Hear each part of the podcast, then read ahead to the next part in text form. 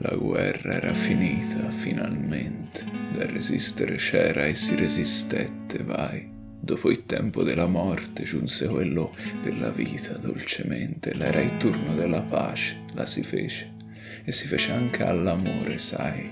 La sposai, sebbe tre figli, sapeva ogni bene, pane fresco sulla tavola, si ostruì delle villette a schiera in mezzo ai figli e una la divenne casa, la vita la si fece favola una famiglia stabile, dignitosa, un domani tutto per le nostre creature, la speranza bella, contagiosa, e non riapitassero mai più certe brutture, c'era un ordine, un rispetto sacrosanto, finalmente era un sorriso sopra il pianto.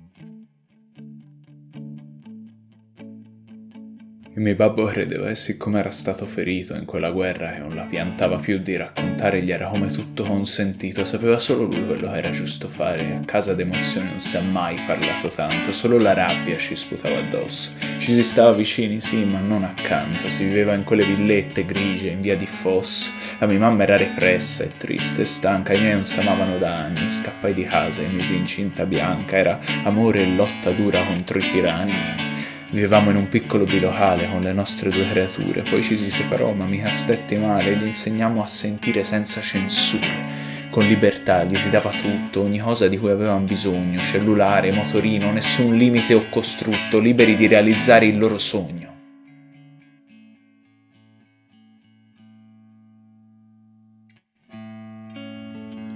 Non ne posso più di voler bene ai miei, li vorrei odiare un pochino.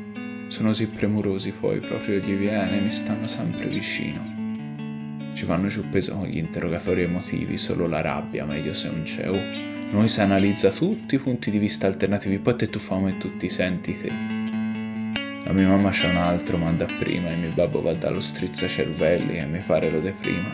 La mia sorella cerca di combinare a tutti i costi dei macelli, ma la droga non basta, anche il babbo le provava. È tornata una specie di orgia strafatta stanotte e gli fo, secondo me anche la mamma la strasdava. L'ho vista triste, nell'impossibilità a qualunque cosa inghiotte di farsi un rimorso, uno e sia nuovo, che coi figli dei fiori dei nostri genitori non ci abbiano già.